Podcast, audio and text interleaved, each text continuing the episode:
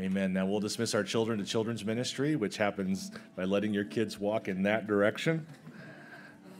So if you would like to do that, you're welcome to do so. And if you'll open your Bibles to the book of Proverbs, chapter 16, Proverbs chapter 16. Today we're talking about caution, care, and coaching for the self righteous soul, or as one Puritan referred to self righteousness, when we commit idolatry with ourselves. Proverbs 16, 5 says, Everyone who is arrogant in heart is an abomination to the Lord. Be assured he will not go unpunished. And Proverbs 16, 18 says, Pride goes before destruction, and a haughty spirit before a fall. Now, all of the words related to pride in these texts, whether it be arrogance or pride or haughty spirit, almost all of the words that the Hebrew text uses to describe pride, and all of the words in this, these texts, bear connotations with height. They all have something to do with height or elevation. So all of these words have kind of a spatial sense to them. Now, in the ancient world, height was associated with certain advantages. Um, if you were on a high place, you were closer to God. You were considered to be saintly.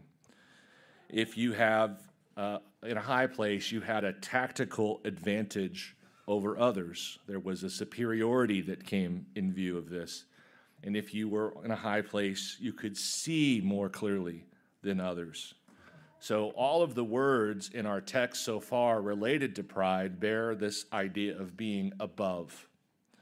And ironically, the prideful person thinks they are closer to God, they think they have an advantage over others, and they think they see more clearly.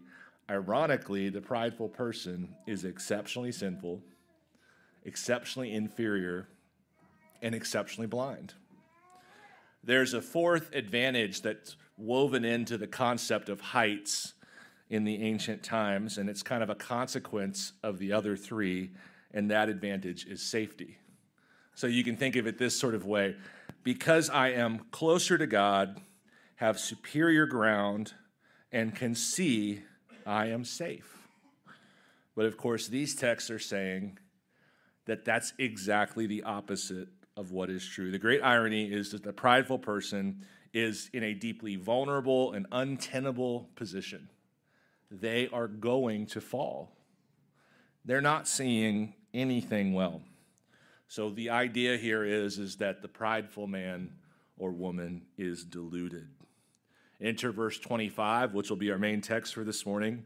And that verse was repeated, has repeated for us here. It appeared also in chapter 14. There is a way that seems right to a man, but its end is death. Today we're going to talk about self righteousness. And we are used to saying self righteousness. Maybe it would help you a little bit to think of self rightness. This sense of I am okay when you are not okay, this sense of superiority when you are in fact inferior, this sense of being able to see when you are in fact blind. Now let's dig into this verse, verse 25, in some detail and just kind of pick apart some of the Hebrew words that are playing here. When it says that there is a way that seems right to a man, the word for way is road. So there is a road that seems right to a man. And the word for right is the word for safe or straight. So it's this idea that I am on a road that is safe. Now, the word for end is the hindquarters of an animal, amongst other things. So it's sort of like you can kind of picture it this way. You could think of like a dog. It's like the, the front end is kind of nice, the back end, not so much. Like that's the idea of this proverb. There's something that starts out pleasant and ends in death, right? And the word for death, by the way, means death. now, the idea of travel, in order to really get what's going on here, let's really grab hold of what it would have been like to travel during the time when this proverb was written. We've got to put our ancient thinking cap on and really remember that at that time in particular, picking the right road was a matter of life and death. It really did make the difference between whether you would survive or fail to survive. And that is because, among other things, the roads were full of robbers. When Jesus tells the story in the New Testament about the Good Samaritan, the basic plot of the Good Samaritan involves what? A man going along on a journey who is robbed and left for dead. And when his hearers heard Jesus say that, none of them thought, well, that never happens. They would have all thought, oh, yeah, that's a real thing. That's a common thing. It's common for people to start out on a journey only to be robbed and left for dead. In Second Corinthians, Paul is outlining all of his struggles and he's listing all of them in a variety of ways. And one of them, he says, I have been constantly on the move. I have been in danger from rivers and in danger from bandits. One historian says of travel time, travel in Roman times, by the way, travel in Roman times was the safest it had ever been. So our text is happening well before Roman times. But even in Roman times, one historian writes time and distance were not the only headaches. Far more dangerous was the presence of bandits along the roads and the rural highways. Most travelers walked alone or in small groups, thus becoming prime targets for armed outlaws who robbed them. These raids were often violent and resulted in the loss of money, clothing, and merchandise. Bandits often kidnapped their victims, either for ransom or to use them as slaves. While many tombstones throughout the empire reveal another possible outcome of an unfortunate meeting with highway robbers death, right? So when you see this text in Proverbs 16 25 that says, There is a way that seems safe, there is a road that seems safe to a man, but ends in death. I would say that the majority of people who read that text originally would have known someone who either ran into a robber or knew someone who knew someone who ran into a robber. They would have had a very clear understanding of this idea of a trip, of a path that seems like it's going well, suddenly to end in tragedy. Now, Proverbs has a lot of thinking about roads and paths. It's, a, it's, a, it's an idea that appears repeatedly throughout the book of Proverbs. And in addition to this sort of idea, the idea of you're traveling along, things seem safe, all of a sudden you're overcome, there's another kind of word picture that interweaves throughout that idea in the book of Proverbs, and that is the idea of a snare. And it is the same idea. Robbers are to people what snares are to bunny rabbits, right? Like it's the same idea. A hunter or a trapper finds a path commonly followed by an animal and then perhaps diverts that path slightly with an obstacle, an artificial obstacle, putting a rock in the way, putting a branch in the way, and so on and so forth, so as to steer the innocent animal in a one particular direction. And when that animal goes in that particular direction, it walks into a snare. And so you can actually just trace all of the snare language through Proverbs and map that on next to all of the path language in Proverbs and see that this is a book that has this metaphor as key to understanding the way that life can go unexpectedly wrong. And really, the basic idea is pay attention to the road you're on. Pay attention to the road you're on. And don't assume that you understand the road that you're on as clearly as you think you do.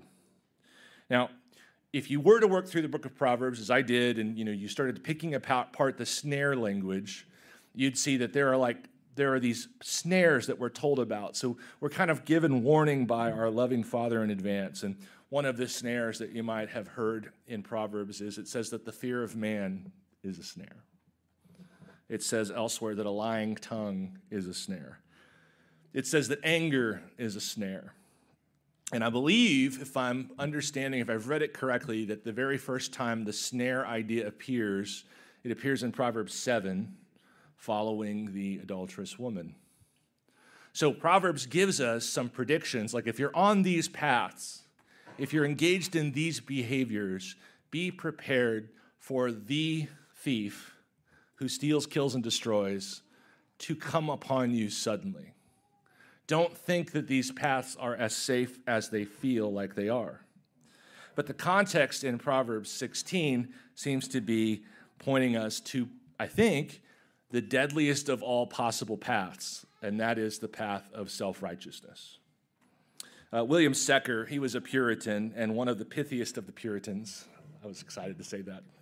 The pithiest of the Puritans. He really knew how to turn a phrase, and he was exceptionally good at locating, in particular, the problem of pride. And he I just want to share a few quotes that, from him. One is A true Christian no more trusts in the best of his services as in the worst of his sins. God abhors those people worst who adore themselves most. But here's the one relevant to our discussion at this point many have passed the rocks of gross sins who have suffered shipwreck upon the sands of self righteousness.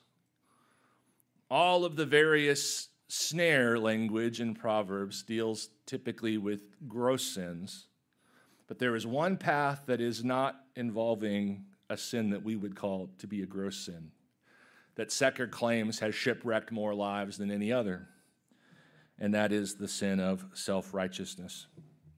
Now, the truth is, is that we were all born on the path of self-righteousness. That is part of our inheritance under Adam and Eve, our original spiritual father and mother. We were all born on a path of self-righteousness.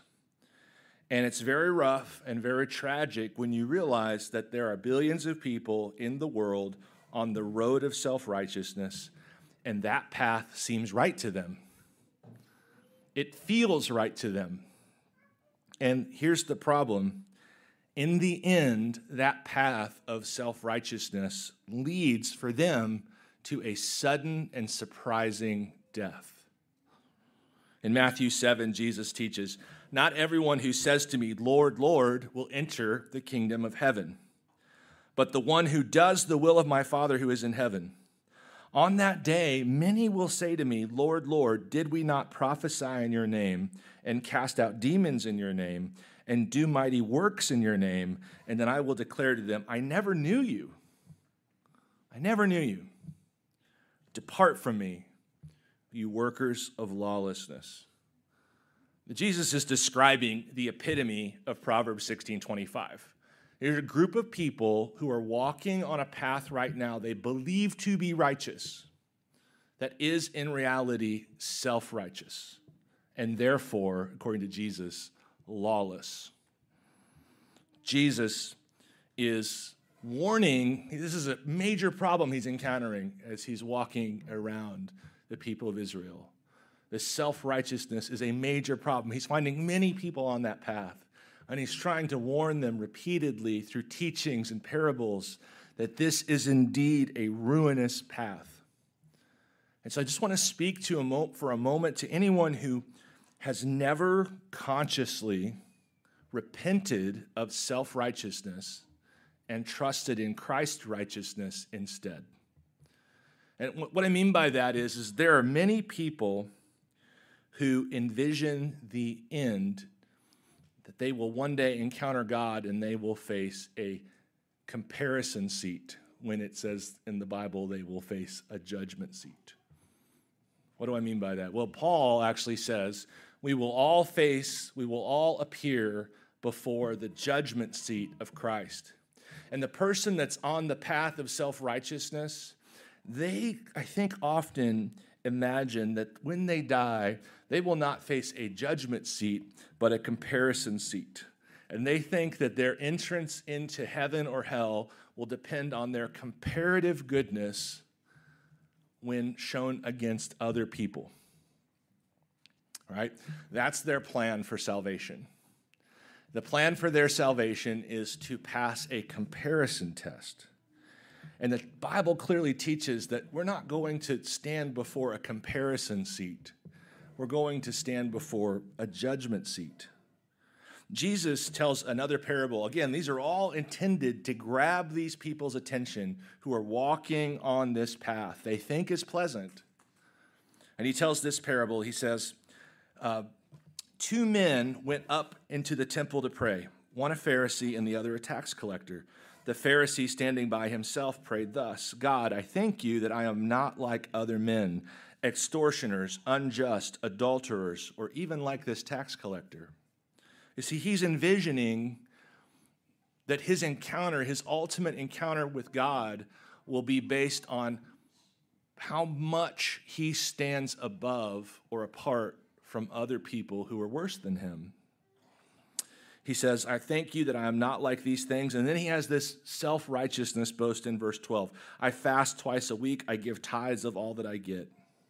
But the tax collector, standing far off, would not even lift up his eyes to heaven, but beat his breast, saying, God, be merciful to me, a sinner. And Jesus says, I tell you, this man went down to his house justified, that is, made right with God, rather than the other. For everyone who exalts himself will be humbled. This is that uh, height language again. Exalt is another elevation idea. But the one who humbles himself, that's lower, he will be exalted.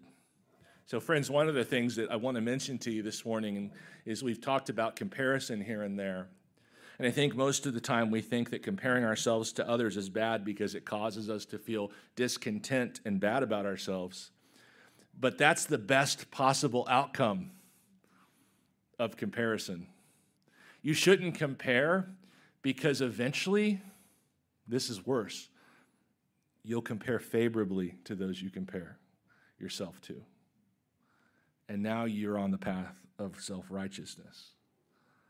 The danger of comparison is not your self esteem, at least not in a negative direction. The real danger of comparison is that it does indeed lead to a sense of self righteousness. And so you have these two men in the temple, one engaged in an act of comparison, and the other engaged in just honestly humility before God, a sense that God is judging him for him. And if these two men that day when they went home had died in their sleep, the Pharisee would have been the tragic fulfillment of Proverbs 16:25. There was a way that seemed right to a man, and he awoke from his death before the judgment seat of Christ. And Jesus said to him, Depart from me. I never knew you, you worker of lawlessness. And if the tax collector had died that night in his sleep, he would have woken from death, standing before the judgment seat of Christ. And Jesus said, You asked for mercy. Here it is. Here it is. I'm glad to give it to you.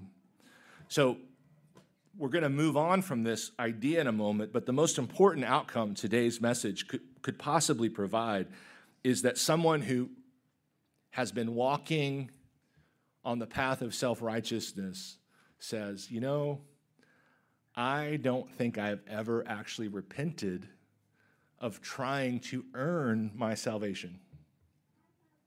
I don't think I've ever actually repented of that. I think that I think that I've been around God's people and I've used God's word and I've even learned some of God's word, but I don't think that the basis of my faith is the same as what this Pharisee, this tax collector had. I don't think the basis of my faith is simply this God, have mercy on me, a sinner. And so I would encourage you, like, really just to check your heart and understand is that the basis of your faith? Is mercy and grace the basis of your faith? Is, is, is, are you aware that you will face a judgment from God that you cannot stand up under? Jesus said that the whole law can be summarized as this that you have loved the Lord your God with every fiber of your being, with all your strength and all your might, and that you have loved your neighbor as yourself. That's the standard you will face one day when you stand before God. Do you really want to enter into that moment with a list of your achievements? It won't be enough. And so, though there is a way that seems right to a man that ends in death, God is kind. He does tell us in advance you don't want to walk along this road. You want to get off this road as soon as possible. And so, that would be my appeal to you this morning. If you don't know for sure that you have made mercy your theme, if that is your only hope for salvation, if, if you don't know for sure that mercy is your hope for salvation, then call it to the Lord as this tax collector did and go home justified. Call out to the Lord as this tax collector did God, have mercy on me, a sinner, and go home with this tax collector justified. The only thing I'd say to that, add to that, is do it now. Spurgeon has an incredibly powerful quote where he said, Pride is the devil's dragnet in which he takes more fish than in any other, except procrastination. And of course, if we read James, we can see, in another text as well, we can see that procrastination is a kind of boasting about tomorrow and actually flows from a heart of pride. And so I would appeal to you to make sure that mercy is the basis of your hope, that the mercy of God is the basis of your hope. And I would appeal to you to make sure today that the mercy of God is the basis of your hope. There's an old hymn that says, Let not conscience make you linger, nor a fondness, nor a fitness fondly dream. All the fitness he requireth is to feel your need of him. And so the first point this morning is just to understand we all were born on a road of self righteousness, and we all must, by God's grace, accept the mercy provided to us by Jesus Christ's death so that we can get off of the road that leads to death. Just a final warning from the great Thomas Boston, who said that such is the natural propensity of a man's heart to the way of the law in opposition to Christ. He's talking about the self righteous person. He says that just as the just as the tainted vessel turns the taste of the purest liquor put into it, so the natural man will turn the very gospel into law and would transform the covenant of grace into a covenant of works. You don't need more church time. Even your church time is tainted by your pride. You need to choose Jesus today and make him your only hope for salvation. Until God changes the inside of your vessel, even the pure gospel will be tainted in your soul and turned into law. Edward Carnell wrote Men cannot be righteous in God's sight until he repents of his own expectation that he can be righteous in his own sight. God is not mighty toward man until man is weak toward God. Now, we're all born on that road, and God offers us salvation to escape it. But here is a bittersweet truth the Christian will never stop struggling with self righteousness. One of the sins we need to just absolutely normalize and not be surprised by when it appears. Amongst our fellow brothers and sisters, and even in ourselves, is the sin of self righteousness there will be many life events, some of them so subtle as to not even be called life events, that will bump you or detour you off of the road of Christ's righteousness and back onto the road of self righteousness. I've come to believe what I think is a somewhat depressing truth. And that is, is that you and I are simply going to have to watch out for self righteousness until the day they put us in the ground. The Christian will never get into a state of maturity that moves him or her beyond this danger. You know how I can tell you that with such clarity and authority? Well, in 2 Corinthians 12, Paul is telling a story. He's a godly man, Paul. He loves he loves God, he loves his neighbor, and he is a humble man.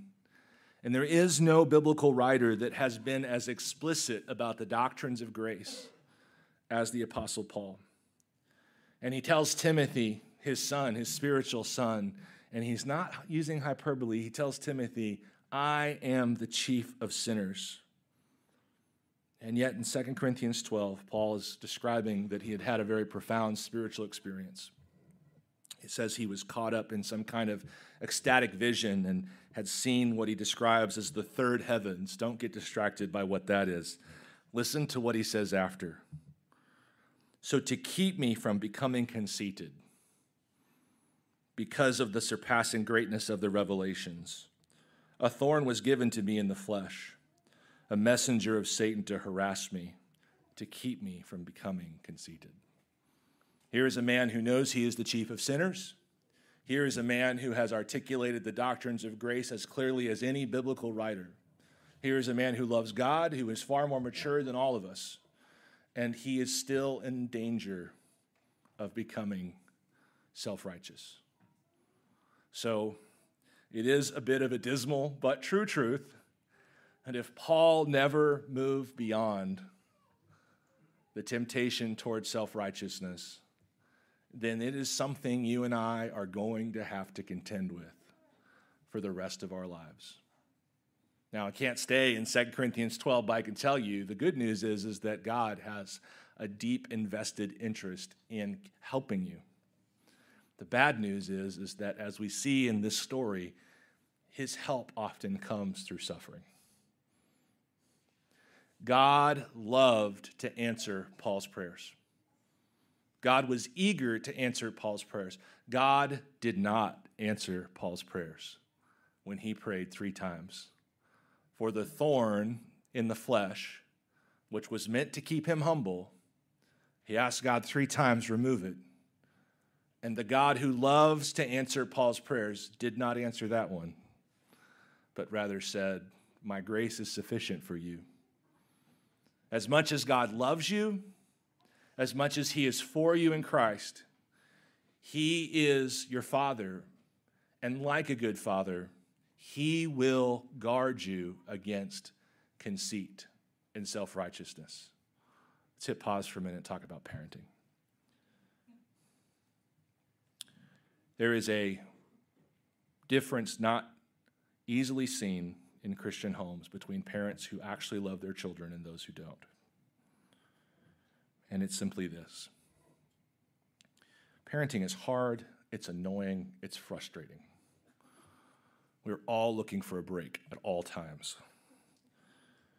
And the parents who do not love their children, once their children exhibit enough external righteousness so as not to embarrass them or bother them, will stop talking to them about their need for Jesus.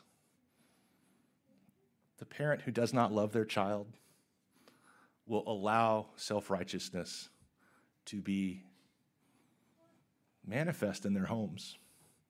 They're not even looking for it because all they need is for little Tommy to obey. A parent who loves their child will not find obedience to be enough.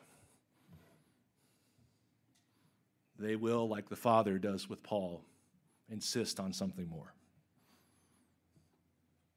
An end of self righteousness, an end of that destructive path. And so you can detect this in your own parenting timeline and ask yourself very sincerely right now do I check out when the behavior is fine? That's a hard and important question to ask. The main point is simply that as Christians, we are never going to exceed Paul, and we are never going to outgrow the possibility of self righteousness. Now, I want to spend the rest of our time. We're making a good time. I had to cut this down a lot, but we're good.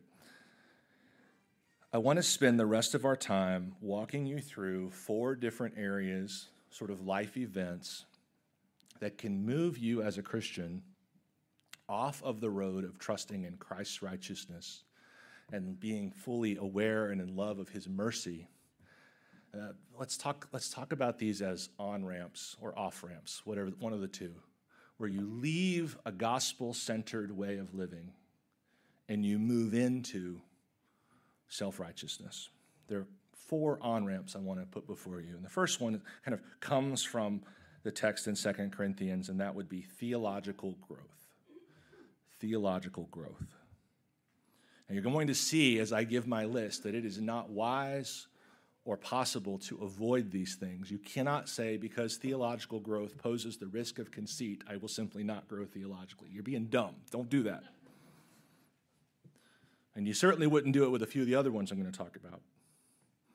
One of the ways that we can grow conceited is through theological growth. Paul says that he had a great revelation. What is a great revelation? A great revelation is an insight into God.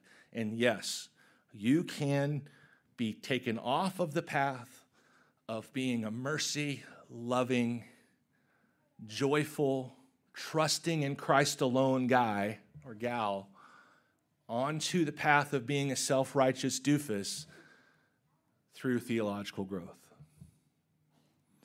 John Newton, there are two men that were both Calvinists who we can trust in their assessments, at least two men, of potential problems related in particular to those who have grown in their doctrines of grace. It's important to understand why this matters to us. The doctrines of grace are presented actually in Scripture, in Ephesians 2 in particular, as an antidote to boasting. You are saved by grace. You're saved by faith through grace, not of works, lest any man should boast. And so we tend to think that once we accept this particular theological perspective, we are somehow immune from self righteousness. It is exactly the opposite. One of the men who we can trust to comment on this was John Newton, himself a Calvinist, and he said this I am afraid there are Calvinists who, while they account it a proof of their humility that they are willing to willing in words to debase the creature and to give all the glory of salvation to the Lord, yet know not what manner of spirit they are of. Whether it be that makes us, whatever it be that makes us trust in ourselves, that we are comparatively, comparatively, comparatively wise or good, so as to treat those with contempt who do not subscribe to our doctrines or follow our party, is a proof and fruit of a self righteous spirit. Self righteousness can feed upon doctrines as well as upon works. And a man may have the heart of a Pharisee while his head is stored with orthodox notions of the unworthiness of the creature and the riches of free grace. Guys, this, this is not, not just possible, this is common. Another man we can trust, Charles Spurgeon, who gets a little saucy here. If you enjoy angry Spurgeon, he's actually quite enjoyable. Godly angry Spurgeon is a fun Spurgeon. Uh, look up anything he has to say about pride. He thinks, he says in one place, pride is insanity. He, he just rips pride. It's beautiful. Here he writes, there is a certain breed of Calvinist whom I do not envy. I have seen their long faces, I have heard their whining periods, and read their dismal sentences, in which they say something to this effect Groan in the Lord always. Again, I say, groan. Or he that mourneth and weepeth, he that doubteth and feareth, he that distrusteth and dishonoreth his God shall be saved. That seems to be the sum and substance of their very ungospel like gospel. But why is it that they do this? I speak now honestly and fearlessly. It is because there is a pride within them, a conceit which is fed on rottenness and sucks marrow and fatness out of putrid carcasses. And what say you is the object of their pride? Why, the pride of being able to boast of a deep experience the pride of being a blacker, grosser, and more detestable sinner than other people. Whose glory is their shame might well apply to them. A more dangerous because of a more a more dangerous because of a more deceitful pride than this is not to be found. It has all the elements of self-righteousness in it. And you will encounter people who need you to know how spiritual they are, but have conformed their language to Calvinistic standards, so they boast in their brokenness. It's like, just stop talking. About that? Just stop talking. As C.S. Lewis says, sometimes when you encounter a humble man, you will not think he's humble. You will simply notice he did not talk that much about himself. So, one of the possible avenues towards self righteousness, getting off the path of trusting in Christ, getting on the path of trusting ourselves again, something that we will always struggle with as Christians, is theological growth. A second is this pleasant circumstances or personal success. Pleasant circumstances or personal success. Uh, if you were going to find one book that gives you the best theological treatment on this in the Bible, it would be the book of Deuteronomy. It is a book God is writing to people who have suffered a great deal of trauma, pain, uh, consequences for their sin. And now they're about to end, enter into the promised land. And what, what should we use to typify? What is the promised land? The promised land is the grace land. It is the place where everything is there and you didn't build it. The promised land is a land flowing with milk and honey. And so God is preparing the people. He's also preparing Moses. He's speaking through Moses. Moses is not going to enter the promised land. And one of the words that comes up over and over, one of the phrases that comes up over and over in the book of, Pro, uh, book of Deuteronomy is do not forget. Do not forget. So, what's going on here? Well, I'll, I'll, it's explicitly said in multiple places, but let me just read one Deuteronomy 6:10. And when the Lord your God brings you into the land that he swore to your fathers, to Abraham, to Isaac, and to Jacob to give you, with great and good cities that you did not build, and houses full of all good things that you did not fill, and cisterns that you did not dig, and vineyards and olives that you did not plant, and when you eat and are full, then take care lest you forget the Lord who brought you out of the land of Egypt, out of the house of slavery. Pleasant circumstances or personal success can bump us out of gospel living and into self righteousness quite easily. Because we see signals of our own virtue all around us. The key to staying, and I'll get back to this in a moment, the key to staying on the road of Christ's righteousness in the midst of good times or personal success is the last part there that God said. Remember that I brought you out of the land of Egypt. You are and were slaves unless I hadn't freed you. Now, there are various seasons of pleasantness. Let me go through a few. Maybe you finally got married. This is the first time I see pride erupt in young men often. Um, I have often wondered what happens to a young man who is going along fine and suddenly has a, a pretty girlfriend. Well, there's a proverb for this, and I can't remember the reference, but it says, The earth trembles under the weight of a servant who is made a king. Early success in any area can often be ruinous in this direction. But very often, when a couple gets married, their lives are sweet and pleasant in incredible ways. And it is very easy in those moments to think that you were born on third base but hit a triple. It is very easy in those moments to assume you did something. I'll tell you another example that this really shows up. After many struggles over a long period of time, you overcome some gross sin, for instance, pornography. During that period of time when you were so aware of your sinfulness, your hypocrisy, and your struggle, you also were fully aware that you had no other hope but mercy. But after some long battle with some deep sin, you get victory. You are just as apt as the Israelites entering the promised land to forget who got you there and how you got there. And you got there through grace and you got there through mercy. It is a shame, but true very often, that people, when they are delivered from a gross sin, get delivered into a grosser sin, that being pride and self righteousness. The third life circumstance is extreme sin in your social circle. And I actually think I would probably change that point to just say extreme sin in your social circle or in your culture. One of the life events that can bump us off of the path of gospel centeredness and into self righteousness is observing someone or maybe even a group of someone's engaged in gross sin. When we see that, we are suspect to what Tim Keller calls the older brother syndrome. And he's referring, of course, to the prodigal son story, where the gross sinner gets saved we're not so sure the self righteous dude's going to make it out alive.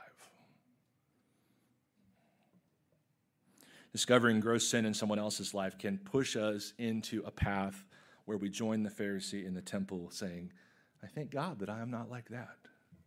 And we do not mean I thank God. We think, I thank me that I am not like that. Dietrich Bonhoeffer once wrote in Life Together self justification, this is, this, he's pairing two behaviors self justification, which is self righteousness, and judging others go together, and justification by grace and serving others go together. So, one of the ways you can tell when you are not on the gospel centered path anymore is you look at others with constant judgment. Well, this is the twin brother to your other problem, which is self righteousness. And Keller very helpfully offers a warning in particular to the possibility that we can become self righteous, not only in the face of various gross sins, but also in the face of self righteousness. This is crazy. This is how messed up we are. We can become self righteous in the face of others' self righteousness.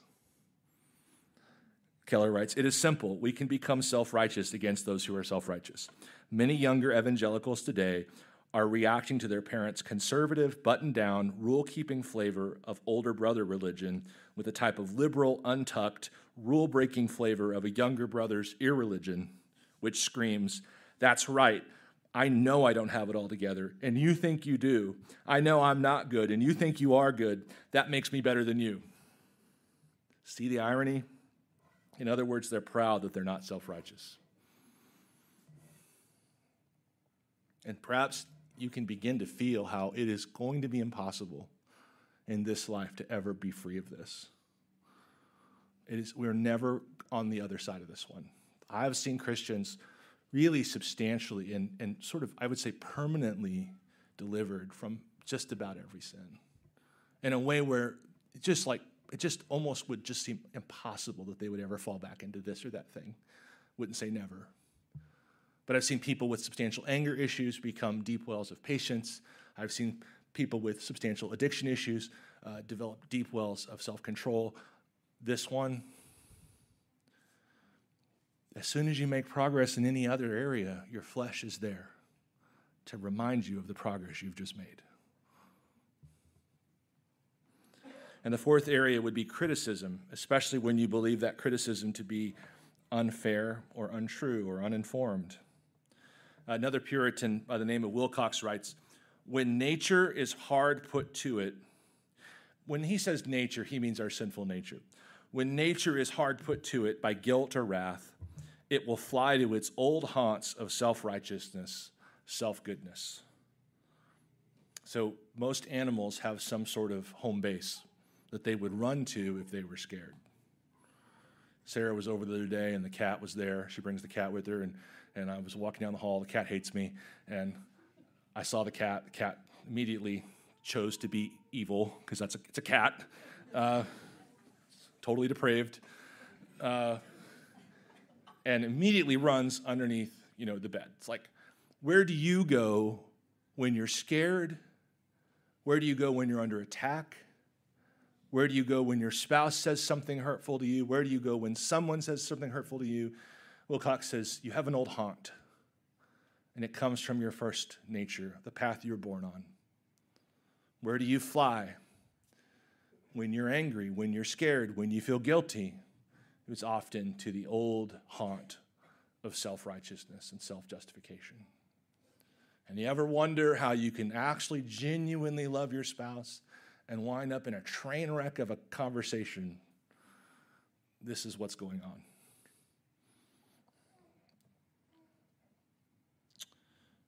Now, that all is a way of discussing there is a way that seems right to a man, but it ends in death.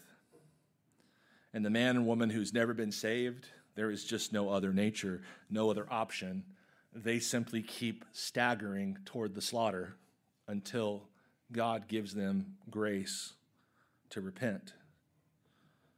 But the person who has been born again, you, you have repented of this, but you must keep repenting of it. You must keep repenting of it. And I just want to leave you with one weapon in the fight against self righteousness that this seems to me to be sort of like the obligatory on the level of going to church, spiritual discipline every Christian must engage in thoughtfully, consistently, intentionally, and that is the spiritual discipline of gratitude. What is the best weapon we have to fight against self righteousness? Well, I would say, I'm just going to give you not just an idea, but I'm going to give you an actual paragraph. Uh, Martin Luther, are two things about Luther. He was extremely proficient in spiritual warfare and fighting off the robber that waits at the end of the road of self righteousness, the tempter who tempts us to get off of the road of the gospel. He's extremely proficient in spiritual warfare and also a big gratitude man. And those two things I do not think are coincidental. And so, 500 years ago, in his small catechism, he wrote the following I believe that God has created me and all that exists, that he has given and still preserves to me body and soul eyes, ears, and all my limbs, my reason and all my senses, and also clothing and shoes, food and drink, house and home, wife and child, land, cattle, and all my property. That he provides me richly and daily with all the necessaries of life, protects me from all danger, and preserves and guards me against all evil. And all of this out of a pure, paternal, divine goodness and mercy, without any merit or worthiness of mine for which I am and duty bound to thank, praise, serve, and obey him. And then, as Luther ends all of his catechisms, he says, This is most certainly true. I'm presenting this to you not just as a general abstract idea, but as something you should find and put in your phone, on your desk, or on your refrigerator. And whenever a pleasant circumstance that doesn't include shoes or cattle or whatever, put it in there. Just list it in there. And whenever there's some danger that you've been protected for, put it in there. Whenever you see gross sin in someone else and God has kept you from it, put that in there. The point is is that all of that stuff at the top ends. All of this, all of this, all of this I have comes out of a pure paternal, divine goodness and mercy without any merit or worthiness of mine. That's, I think, the one tool we can pass off in the time it takes to preach a sermon to keep us returning time and time again to the past path of Christ's righteousness. To introduce communion this morning, I want you to look at Proverbs 16 7. Proverbs 16, 7 says, When a man's ways please the Lord, he makes even his enemies to be at peace with him. And let's go straight to the Christological meaning of this text. Self righteousness is so offensive to God. It is offensive in a delusionary kind of way, but also in this sense of He gave His Son how dare I ever think there was another way? There is no other way under heaven or earth by which men may be saved. And so we were, if for no other reason other than our self righteousness, at enmity with God. And this proverb says, interestingly, that when a man's ways please the Lord, God will make that man's enemies at peace with him.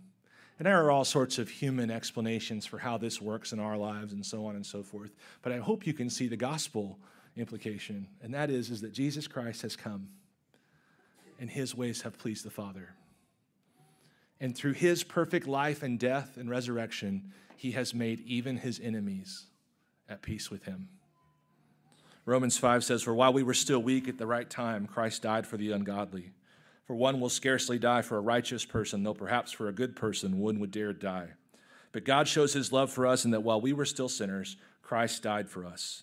Since, therefore, we have now been justified by his blood, much more shall we be saved by him from the wrath of God. For if while we were enemies, we were reconciled to God by the death of his Son, so much more now that we are reconciled, shall be saved by his life. More than that, we also rejoice in God through our Lord Jesus Christ, through whom we have now received reconciliation. So if you're a believer in Jesus Christ, and by that I mean this, your only hope for heaven is the mercy of God extended to you on behalf of Christ, because of Christ. I want you to come and partake of this table that we observe every single week that reminds us of our Lord's death until he comes.